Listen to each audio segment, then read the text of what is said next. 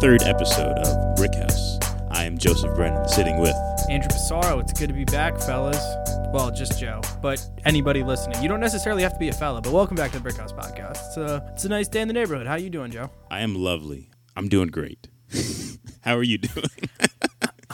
I think we're good. I think we've now asked each other how we're both doing twice, so let's just move on and start this stupid podcast. Andrew, what you been listening to recently? Well, first of all, I haven't been listening to that track by Drake about Hotline Bling, but I do want to make sure that people know that the hotline has changed, so if you are trying to make our hotline bling, it's 917-740-6429 now. I'm going to have to get the old tattoo redone and get that fixed. But once again, 917-740-6429. Apparently the old one expired in like August, and because I never checked the BrickHouse Gmail account, I missed that. So anyways, new hotline, 917-740-6429. Top of the queue, getting right into it. As Joe already mentioned, one of our favorite underground kind of rappers put out a new record recently, one that I've been looking forward to for a while, another member of Griselda who we've talked about a lot on this podcast, and that would be Benny the Butcher. Put out Burden of Proof, and I really enjoyed it. It had a little bit of a Jay-Z's like first album, Reasonable Doubt vibes to it. In fact, he used the sound effect of the guy who, you know, the VO guy from the first Jay-Z album who, like, talking about dropping off the keys and stuff. Okay, I'm reloaded. They actually used part of that sample in the album. There's another guy who's doing voiceovers who kind of sounds like Tony Soprano light. Like, if Tony Soprano was a Budweiser, this would be the equivalent of, like, but the Bud Light version of Tony Soprano. So that was cool. Where Would I Go featuring Rick Ross was a really good track. One Way Flight, which featured Freddie Gibbs, was dope. In fact, there's a lyric about him going home early like the LA Clippers, which I thought was hilarious. They must have just recorded that then. Yeah, for sure. My favorite track is the one that features Lil Wayne and Big Sean. Lil Wayne's verse is insane. The whole album is very good. It's like 38 minutes. If you are like I think we said earlier on this new season of BrickHouse that, you know, maybe Action Bronson isn't for you if you're an old school hip hop head. If you're gonna tell me you're an old school hip hop head, you will love this album. I guarantee it. I would put my reputation on the line. I've seen Benny perform twice. He's fantastic. Crowns for Kings is still one of my favorite rap songs that's come out in like the last 5 or 6 years. But this album's amazing. I saw a lot of love for it on IG as soon as it dropped last Friday, and I will recommend, like, first of all, you can listen to it on your AirPods. I just listened to it on the way back home on my AirPods, but if you have the opportunity to throw on some nice speakers or nice headphones, definitely, like, upgrade for this because it's worth it. Joe, what have you been listening to? Before I get into that, did you know that when Jay-Z released Reasonable Doubt, I'm pretty certain that he personally distributed all of those albums to, like, each record store? I believe that. Yeah. Did you know that when one of Jay-Z's albums leaked online, he stabbed a guy in the club because he thought he was the guy that leaked it online? Is that real? Serious? Yeah, that's a real thing. How did he not go to jail for that? That's why the whole go look on his Wikipedia and it's like, or you could just tell me about it. Yeah, no. But I'm just saying, like, if you look at Jay-Z on Wikipedia, there's like a whole section about his, like, there is an assault conviction listed on here, but like usually people who like have that type of things happen in their life, there's like a whole thing dedicated on their Wikipedia to like troubles with the law. And yeah, Jay-Z stabbed the guy because he thought. Usually those kinds of people do not end up as billionaires. Usually you have to have like some crazy sex island for like underage children to be a billionaire. We're looking at you, Epstein. Anyway, I've been listening to this new rap album by the rapper Black Thought. He's the lead rapper in The Roots. His album's called Stream of Thought, Volume 3. And I thought it was phenomenal. Very present in the times. Has amazing features on it. Pusha T, Killer Mike, Portugal the Man, out of nowhere. They're on like 3 or 4 tracks.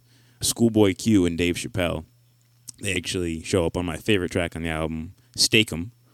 And then I'm really digging this new track by Kevin Morby called Valley. Kevin Morby's like kind of like a singer-songwriter, like mellow, like indie musician. Like Carmelo? I can't say I ever met Carmelo. You didn't get the... You said mellow, and I just like instantly was like, oh, I'm going to make a sports joke, and it just fucked up your flow, so I apologize. Yeah, fuck you.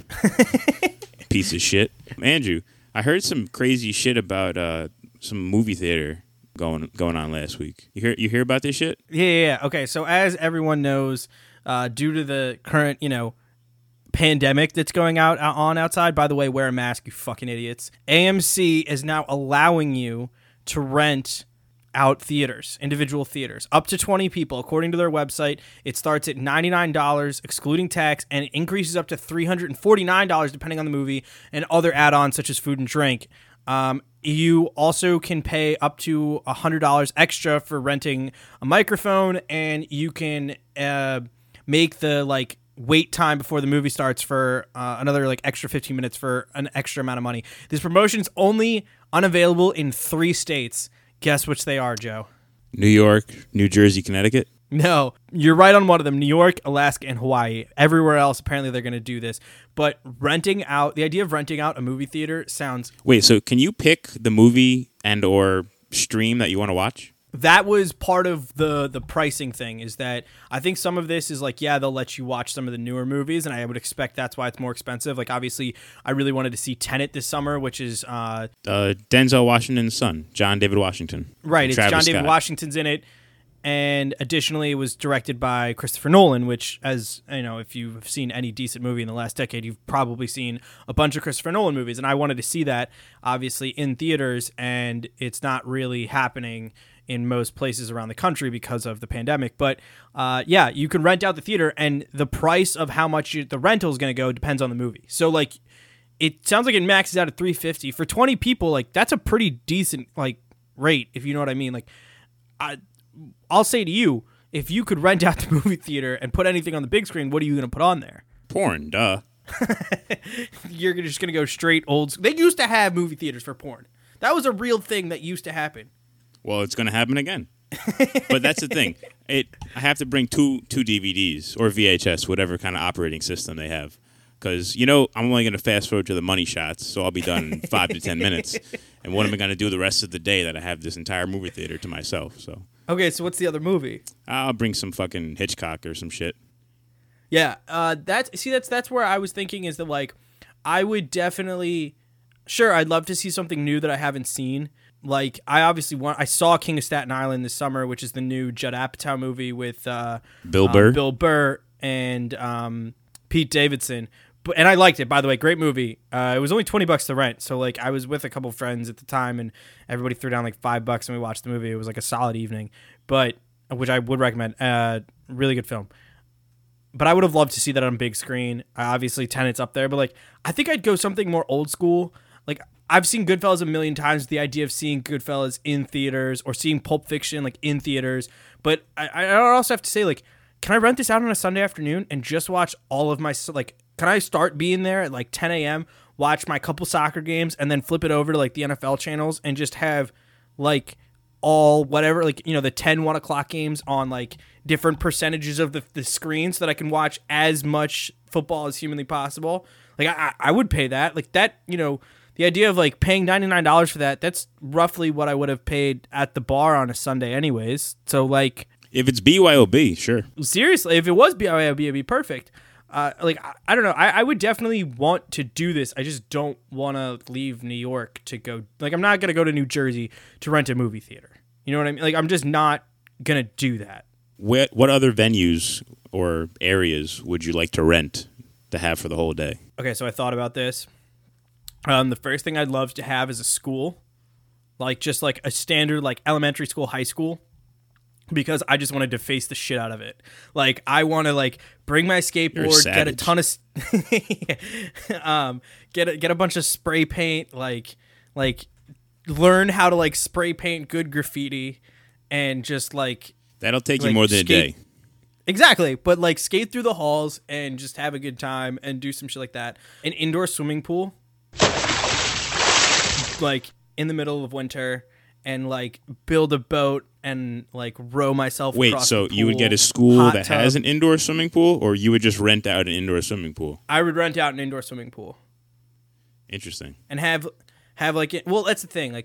it's October now, you know what I mean? Like, the idea of, like, having a whole day to, like, it needs to have a slide, it needs to have a high dive. And I would do swimming pool, and then I'd do zoo. I would totally just get absolutely blasted at the zoo with all my friends. I'm kind of disappointed you still haven't said Playboy Mansion. I don't want to get hepatitis C in the grotto. That's the first place I'm going. Yeah, well, that's not the only time you've said Playboy Mansion on this podcast. Well, it wasn't my number one answer, actually. I thought of the Eiffel Tower. My head was not in the gutter this time. Well, that's the thing, though, is that, like, we can't go to the Eiffel Tower. Like, yeah, you could rent it out right now, but I think you need to put yourself into the idea of it has to be someplace that we could go right now. Why can't we go to the Eiffel Tower right now? Because they for sure won't allow Americans in France. I'll just put on a French accent. Okay. Bonjour, monsieur. Give me like a full conversation in your French accent. Oui. J'aime la peau. Me estas muy bien. Buongiorno.